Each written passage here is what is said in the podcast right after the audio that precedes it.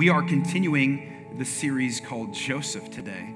And um, the reason we're doing that, we wanted to look at kind of the, the story of a Joseph. He's found in the Old Testament, he's found in Genesis, primarily in chapter 39. And um, if you don't know where that is, this is easy. If you've never opened up the Bible, we're in an easy book today. It's the very first book of the Bible. So, Genesis, the Bible starts off with Genesis. And so it's easy to find. I highly encourage you, please bring your Bible. Um, sometimes I'm reading scriptures and you don't know if I'm reading it from the Bible or, you know, something I thought would be cool. Um, so make sure you bring your Bible.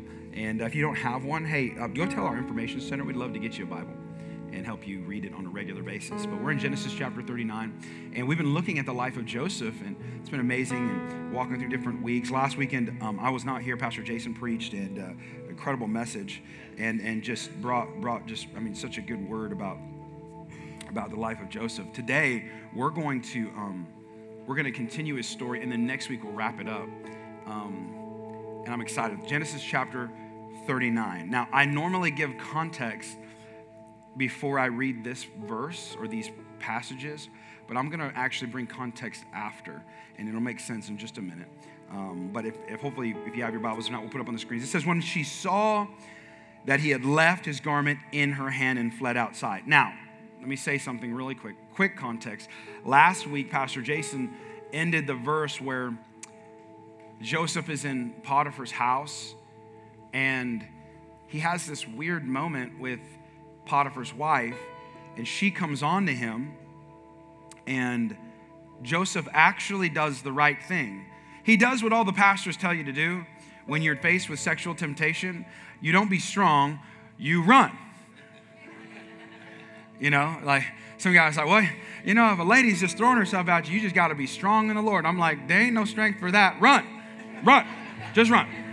Nobody's that strong. And uh, and so Joseph runs, and he leaves his garment in her hand. And I thought that was just funny to me. I'm like, man, he must have just got like, I'm out, I'm out. Leave my jacket, my coat, my keys, I'm, I'm gone. And um, and then the Bible picks up right here what happened. So he does the, let me clarify, he does the right thing. This is good. He fled outside. Verse 14 So she called the men of her household and said to them, See, that he has brought in a Hebrew to help us, to make fun of us. And he came in to sleep with me, and I screamed. And when he heard that I raised my voice he and screamed, he left his garment beside me and fled and went outside. So she's making up a lie about what happened. He does right, she does wrong, and then typically when people do something wrong, they make up lies and double down on it.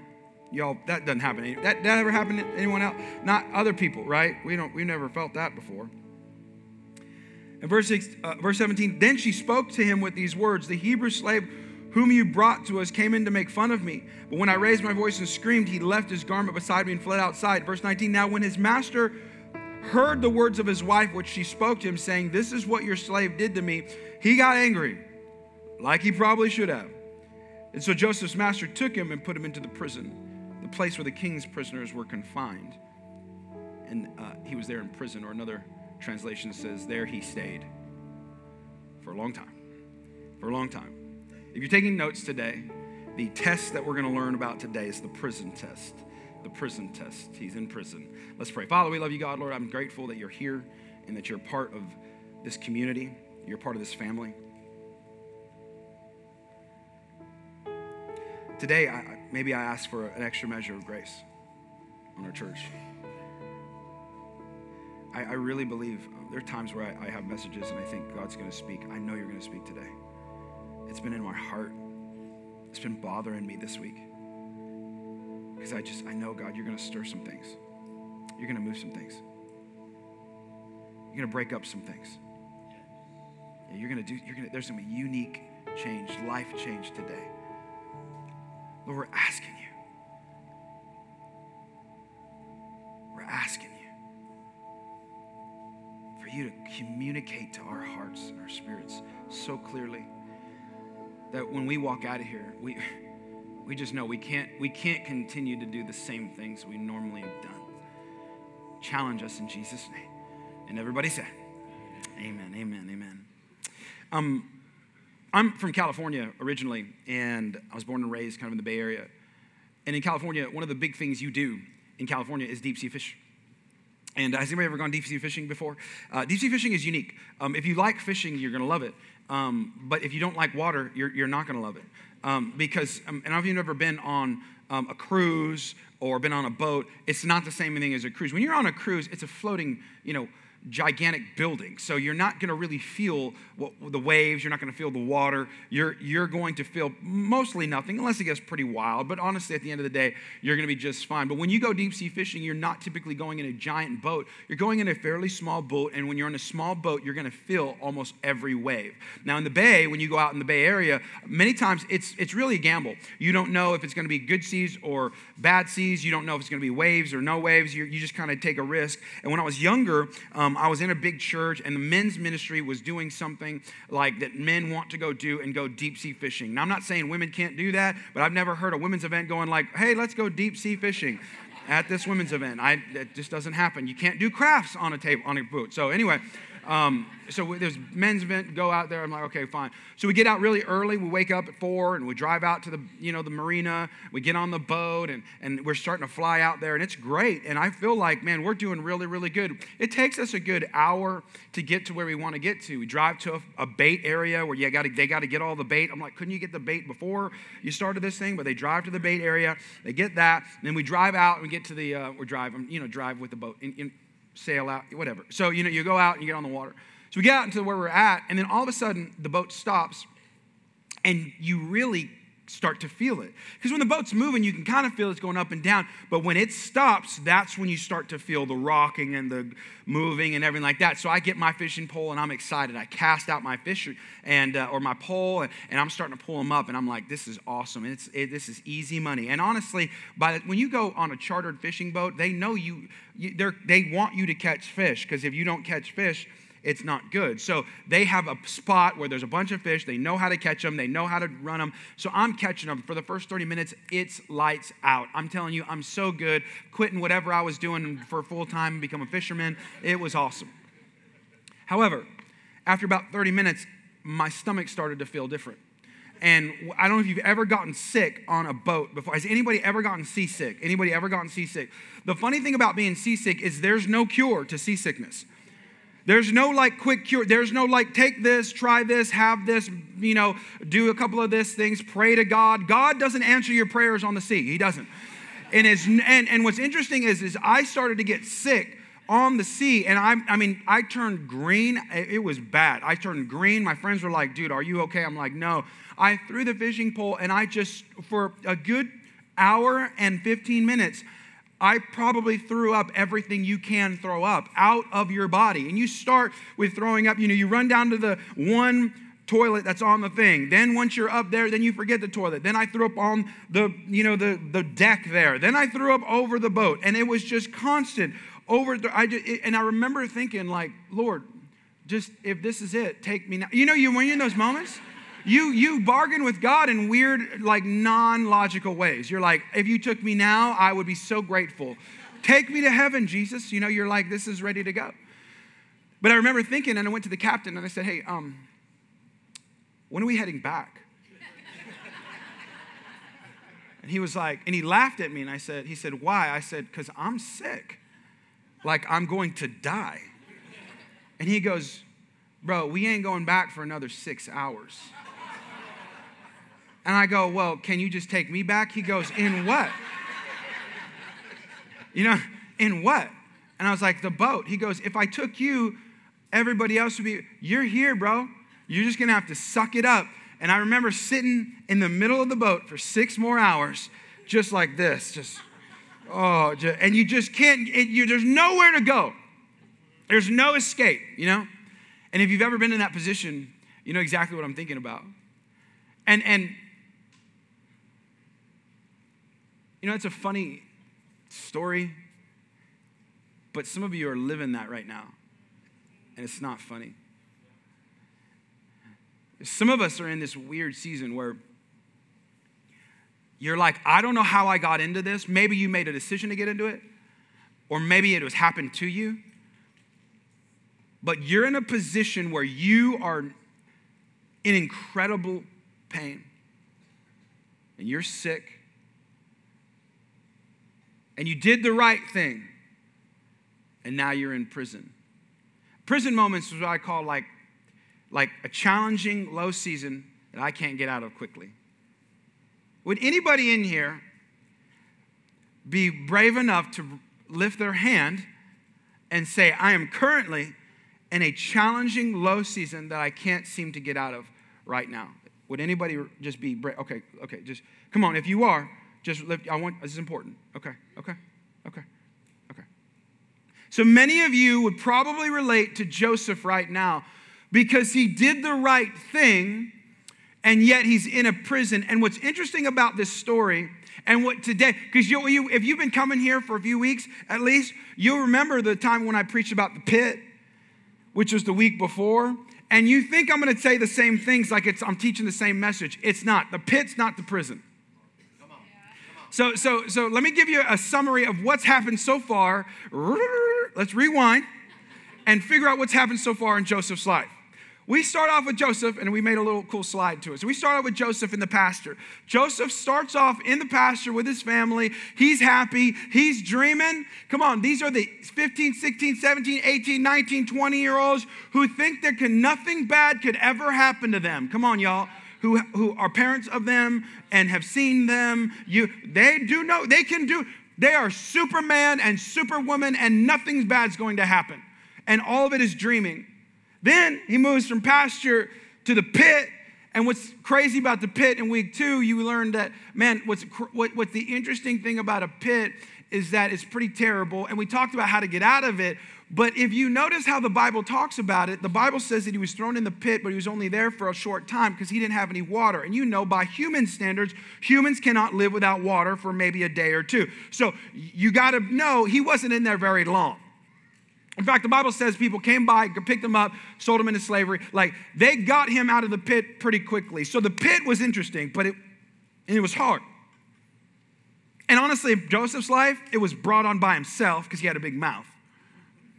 His arrogance led him to being in the pit. But then God restores him, and Pastor Jason teaches us that he takes him from the pit to now he's with Potiphar.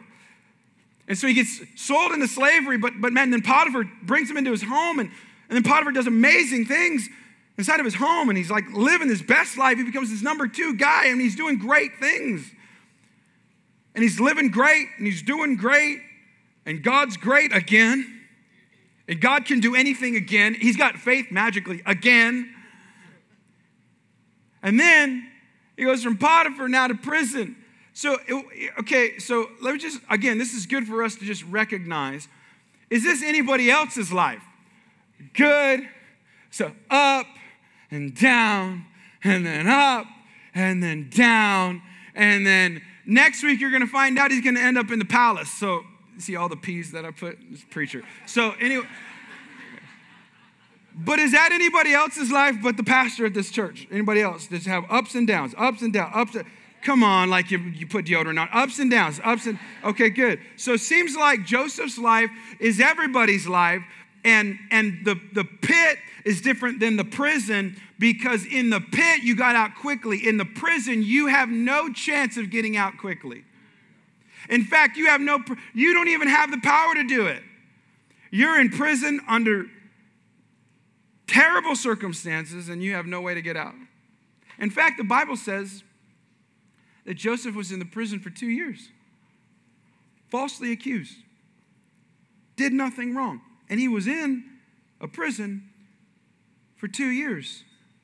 And I, would love to tell you that God will always get you out of your prison, when you want to get out of your prison, how you want to get out of your prison. But in my life, m- my experience is that God rarely gets me out of my prison moments when I want Him to do it.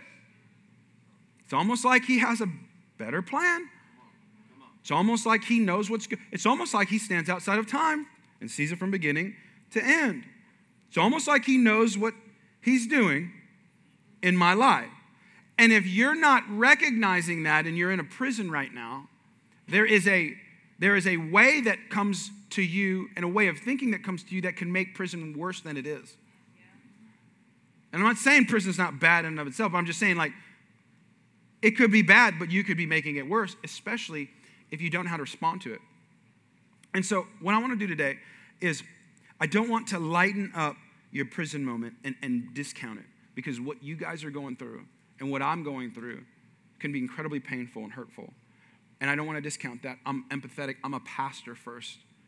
Before I'm a communicator, before most people are like, you, are the funniest guy, you're a joke teller. I'm like, okay, I'm the comedian of the church. But like, before I'm any of that, I'm a pastor. And Jesus loves you, and God loves you, and He's there for you, and He hurts like you're hurting right now. Your pain matters. But you got to know how to respond to it if you're in that moment. So if you're in that moment right now, you got to lock in. If you're not in that moment, you're going to be in that moment eventually because your life will be just like Joseph. You might be in the prison, in the, in the eh, honestly in Potiphar right, house right now, doing great, being great. You might be in the pasture right now, dreaming really good. But just give time. Give life a moment. It loves to shake stuff up. It likes to see how long you can be in the fetal position on the boat.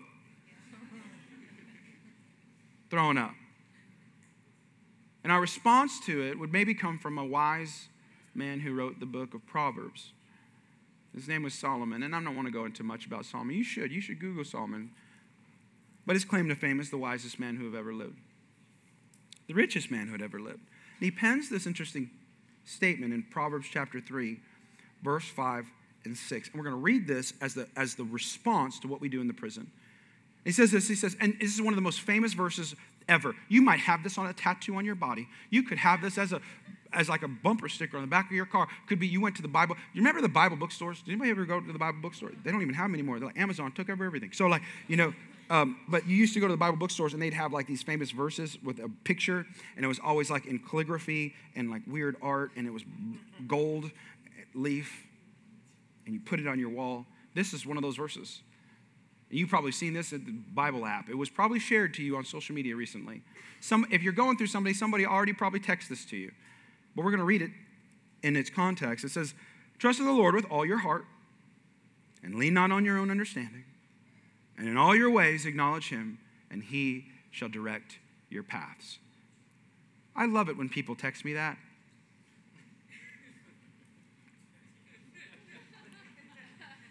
Because I want to send them like multiple emojis that are not necessarily godly. And so I don't say that to you as a pastor going like, "Hey, I know you're going through something tough. Good luck with that. Here's a verse if you read it. It'll make all things better."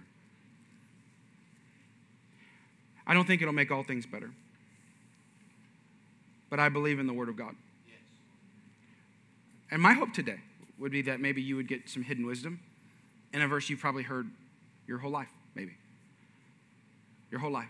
How do you respond to your prison moment? Let's break it down. Number one, I'm just going to tell it to you how it is, okay? Is that okay? Um, number one, don't trust your feelings. Just don't do it. Like, well, Pastor, I feel, I, I get it. I get it. I get it. Believe me, I'm one of the most emotional men you'll ever meet in your life. Thank you, baby, for not amen in that part. So, like, I get it. But what we feel in the prison does not have sole authority in our life. I need you to hear me. Because a lot of us live with the sole authority of our feelings in our prisons, which means your feelings are the only thing, are the supreme thing that matters when you're in your prison season. Let's look at it. Trust in the Lord with all of your heart. Culture says, you would think culture says the same thing because you've probably heard something like that. Maybe it was from Disney. Maybe it was on a movie one day. Maybe your mama told you this. But he, they, it was the statement typically sounds something like this: Just trust your heart. Like, oh honey, your little hearty heart heart is sweet, and it's it's a good heart. You got a good heart, and you should follow, right? Follow your heart. And you're like, oh, the Bible lines up with Disney. No, it doesn't. It's quite the opposite. It actually is warning you about your heart. Come on, come on. Did you see it? You thought it said, trust in the Lord and your heart. No, it said, you better be careful with that thing that be pumping inside your chest. You got to give your heart to God. Because your heart's evil. That's what Jeremiah says. Says, Jeremiah chapter 17, the heart is deceitful above all things. Do you understand what that means? He's saying, above all. The Hebrew for above all means above all. that there's nothing worse than your heart. And that it's evil. And it's, I, I thought it was fast. The words matter. Desperately sick. And yet, you and I prop it up to the very thing that we should and should not do and how we make primary decisions in our lives. We do it all the time. And we trust our feelings and we trust our heart and how you think you feel in the moment because you're really hurt and your emotions can cloud your judgment. And before you know it, you make a dumb decision. And you know what's funny is everybody agrees with me in this situation because you can think back right now to a moment where you did something dumb. And it wasn't because you were smart, it was because you were emotional. And you said, You hurt my what? So therefore, I'm going to react in a way that lets you know my feelings are hurt and my heart is the only thing that matters. I always tell people feelings are good indicators, but they're terrible navigators. Now, you should consider your feelings. I'm not saying being motionless. But, like, that ain't the only thing in the game. In fact, I always tell people there are two ditches with your emotions and your feelings. Number one, um, there, there's stoicism, which is typically driven by this idea of um, like you're rooted in practicalities and theology, but void of affection. You're void of emotion. And you think that's good. This is a, you know, by nature, this is a guy thing. And so you'll meet guys who have no, they value the fact that they don't have an emotion.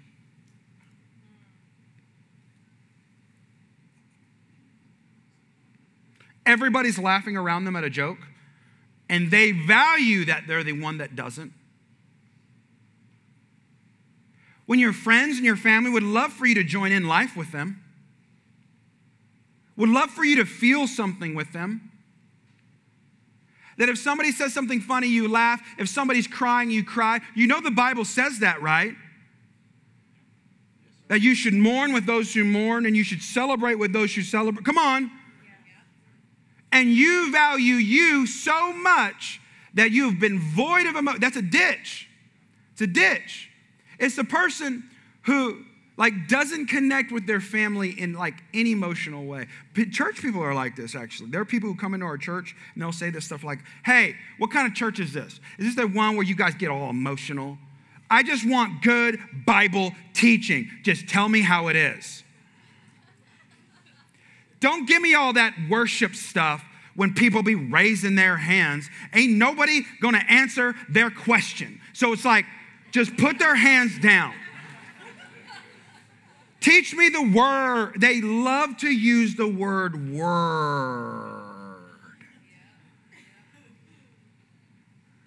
And I'm like, and Jesus had emotion. Jesus was tore up when his best friend died. And he knew he was going to raise him up.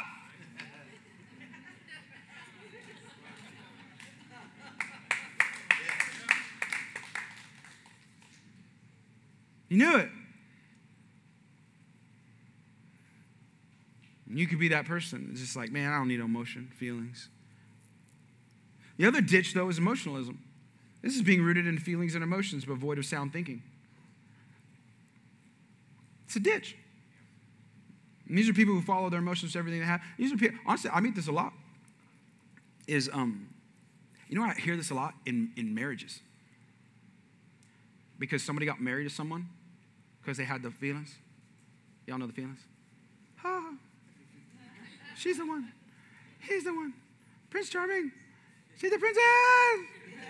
I love her. You know? And then you wake up and you married her and like her breath don't taste and smell good in the morning. like reality hits you. And you made an emotional decision when your whole parents told you, like, hey, that that that lady, she's crazy. You should not do it. And you're like, but I but I but I but I love her. No, you don't. You're infatuated with her. You're attracted to her. You don't even know who she is. You don't even know who she you Give out some years. Come on, people who've been around the block, been married longer than five minutes.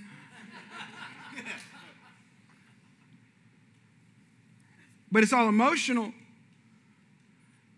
Well, you see this in the church too, where you you may, you know, you people walk, the people they, they come in and go, hey, Pastor, we just need that worship. Just can we just do an all worship service?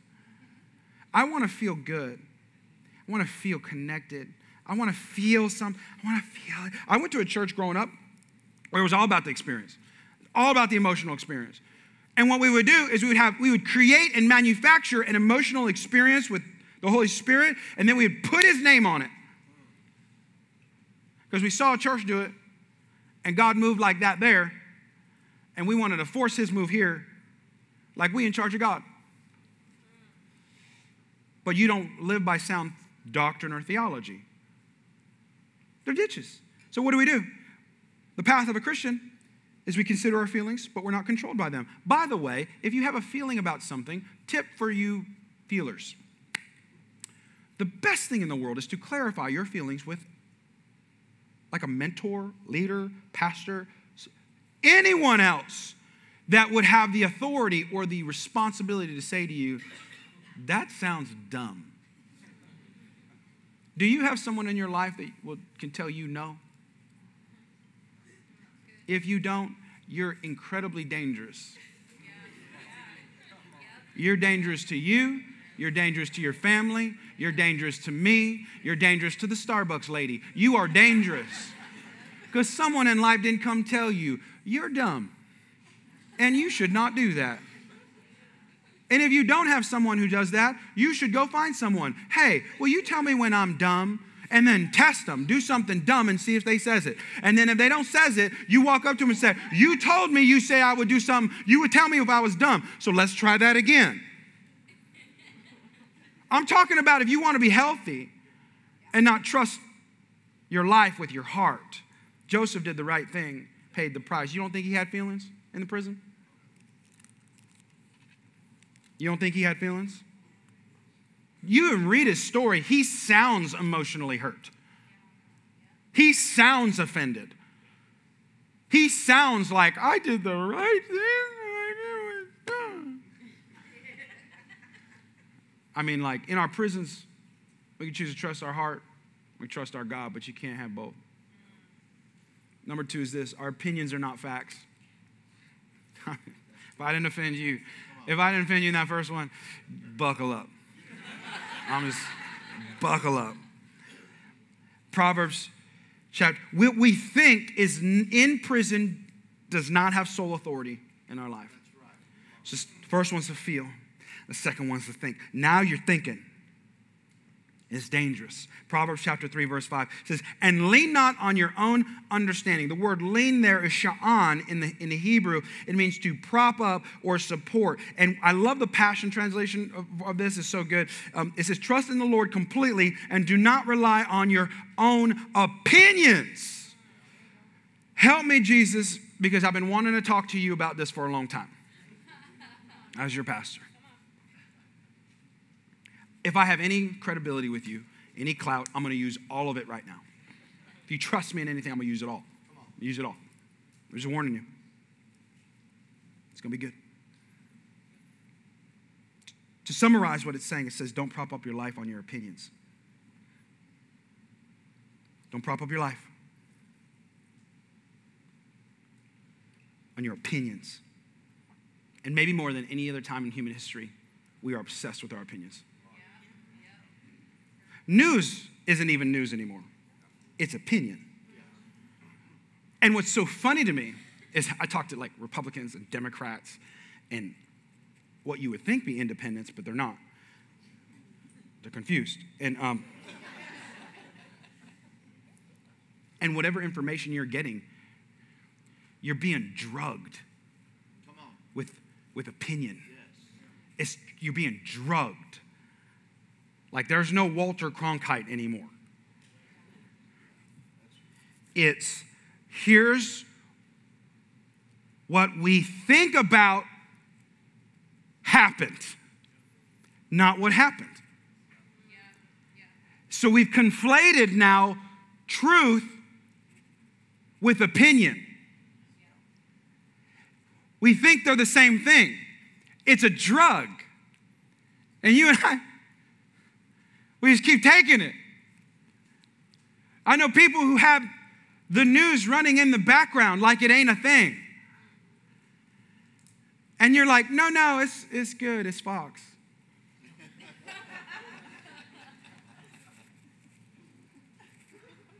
no, it's good, CNN, CNN, CNN, CNN. It's good.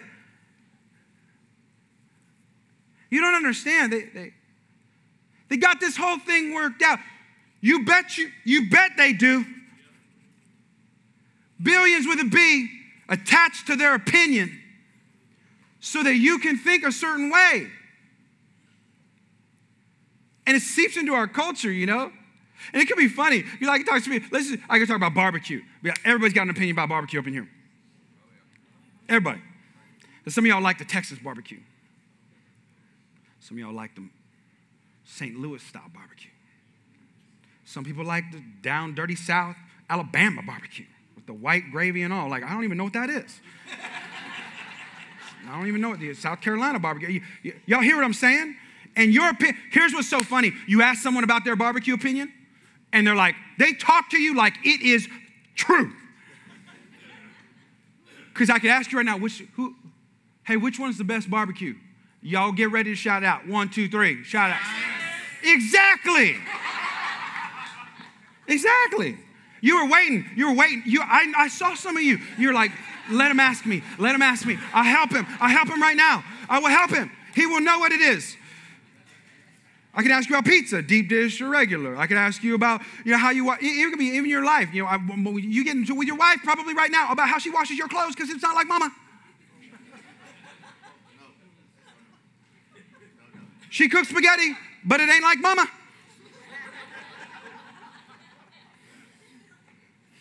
She cooked them tacos and them burritos, but it ain't like mama. Come on.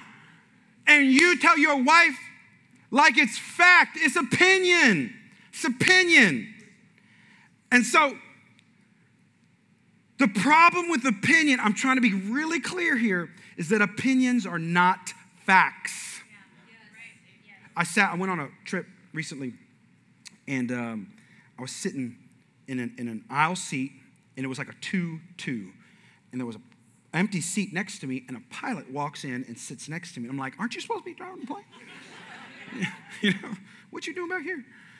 And he goes, oh, I'm getting on a flight to Dallas because I'm going to take a flight from Dallas. I'm, getting, I'm flying to China. Oh, man.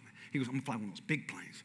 And when I get around just unique people like that, I start asking questions. Anybody ask questions? Like, I don't like to talk to people on the plane because I don't want them to know I'm a pastor. So, you know, like turbulence starts happening, I drop a, you know, cuss word. I don't want them to judge it.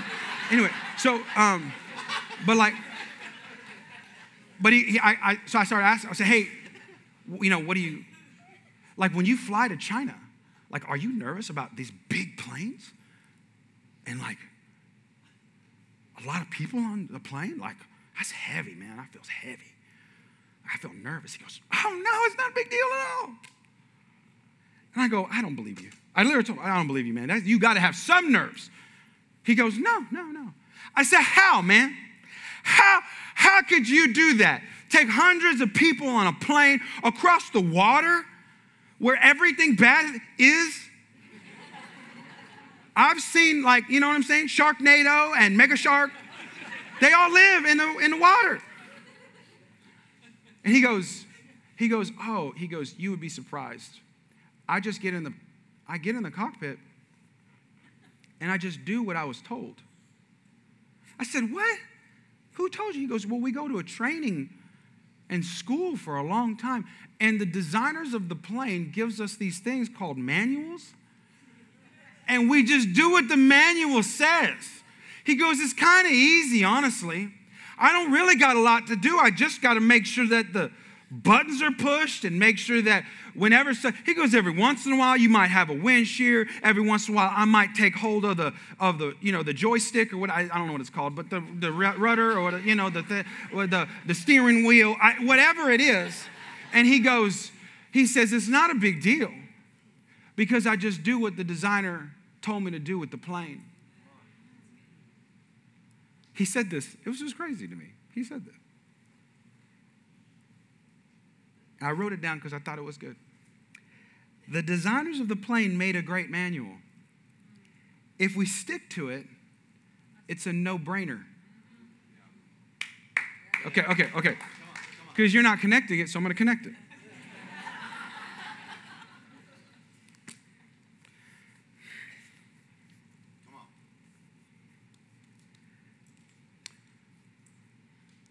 You have a designer. And I really believe in this book. And I really believe that there are many of us who don't live by this book. And you're stuck in your opinion about what life should be. You get in the cockpit of your life and you wing it. And you, you, you remember some things that the pastor said to you about your life and what the Bible says about what to do in those situations, but you don't follow it. And rather than sticking to the designer's plan, you have an opinion about how to treat your wife. I'm grateful for your opinion about how to treat your wife, but the designer already has a plan. You have an opinion about what marriage looks like.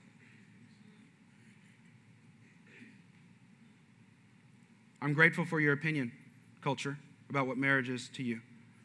But the designer already has a plan. And we could probably stick to the plan instead of winging it. I'm grateful you have an opinion about what the right to life is and what you believe to be life is. But the designer has a plan, and he already kind of laid it out for us. That's what he kind of already did it. And there's a no brainer. I'm grateful you have an opinion about how much food you should eat and how you treat your body. But the designer, man, he there. If you open this book, there is a, myriad of things about how to treat your body. I'm grateful that you you have an opinion about parenting in here. But the designer has a plan. And your opinion in the kingdom of God is nice, but it ain't facts. I'm grateful that you have you have an opinion about your identity. You built your life on an identity, it's your opinion, and you think it's race. It's not. You, you, think, you think it's culture. It's not. You think it's what you do. It's not. You think it's where you come from. It's not. The designer has a plan. Last I checked, the blood of Jesus connects us all. That, you know why racism is evil? It's evil. It's a sin. It's wrong. And it's not wrong because Fox News told me or because a presidential candidate used it to get into office. It's wrong because the designer told me that all humans are created in the image of God. So I'm grateful for your opinion, but it's not facts.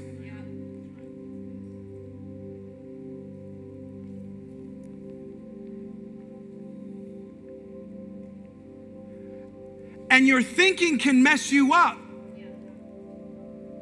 because you can conflate the two. I'm just saying, could you go back? Somebody asked me my opinion on like a hot button issue. And they always ask me, you know,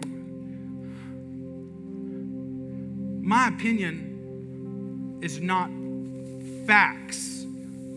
I want to stick to the facts. I want to stick to Jesus. Because if I do that, it's a no brainer. It's a no brainer. And Joseph, I'm sure, had an opinion on what was going on. I mean, what Joseph thought was a prison, what God thought was a path. Because if you look at his life, that was actually the pathway to the palace. We'll find out next week. Shameless plug. Last one is this I'm done. It says, In all parts of life, act like a disciple. What we do in the prison gives us hope for soul authority.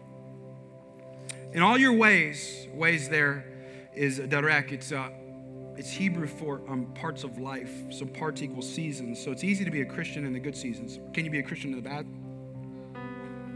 Can you be a disciple in the bad? Can you be a disciple in the prison? Because Joseph was reflecting the Lord, what he was doing, so much so that it's so weird. The Bible says the people saw favor on him. They saw the Spirit of God. They saw the disciple in him. That's what got him through the prison and out. So the favor of God was on him because he figured out how to be a disciple in all parts. Can you steward those prison moments well? Can we be the ones that act like we actually have a God when something bad's going on? Are you remember one of the reasons I got off social media in 2021? I would be physically sick to see people who I knew were professing Christians go online and publicly whine about their life as if they did not know God. I'm like, please don't call yourself a Christian. Because if you have a God who can do anything, I mean, I, and I'm not saying you can't struggle or can't feel stuff. I'm just saying when you go public with your lack of faith and the God that you're trying to convince everybody else to be a part of, you lose credibility. And so I'm just saying, when you're in the prison, man, handle it well, steward it well, find something to work. Somebody told me the other day, go, you know, when life gives you lemons, make lemonade. I'm like, I don't even believe in that. They're like, well, what do you mean? I said, my motto is like, if life gives you lemons, make a freaking lemonade empire. Freaking turn that thing around and make it work together for your good. That's the God I serve. It's not just, well, deal with it and make it great. No, no, no, no. What Joseph saw as a prison, God saw as a path. Maybe what you're in is the very thing that you need to go through so you can handle the palace. Great things come from bad situations all the time. Here's a few historical thoughts. Mark Twain sold Tom Sawyer. He was bankrupt directly after that for about 20 years. Bounced back and sold more books. Willie Nelson. Oh, Willie. He's a local favorite here. 68 albums, 30, but he owed 32 million to the IRS because of an accountant issue. Treat your accountants right. But he fought back and went on tour, went on to be more popular than ever after that. This is a famous one, Steve Jobs. He actually got, he recruited the CEO to Apple that wound up firing him. How'd you like to do that? Hey, man, I need you to come work for me. And then he winds up being the one that fires you. And they asked him, they said, man, what'd you think about that? You probably were really bad then. And then he goes, man, this is what he said. I didn't see it then, but it turned out that being fired from Apple was the best thing that could have ever happened to me. And you're probably taking notes on the very thing that Steve Jobs created. Changed the world. And if you're not, you're stuck in Android hell. So I'm sorry. it is what it is. It is what it is.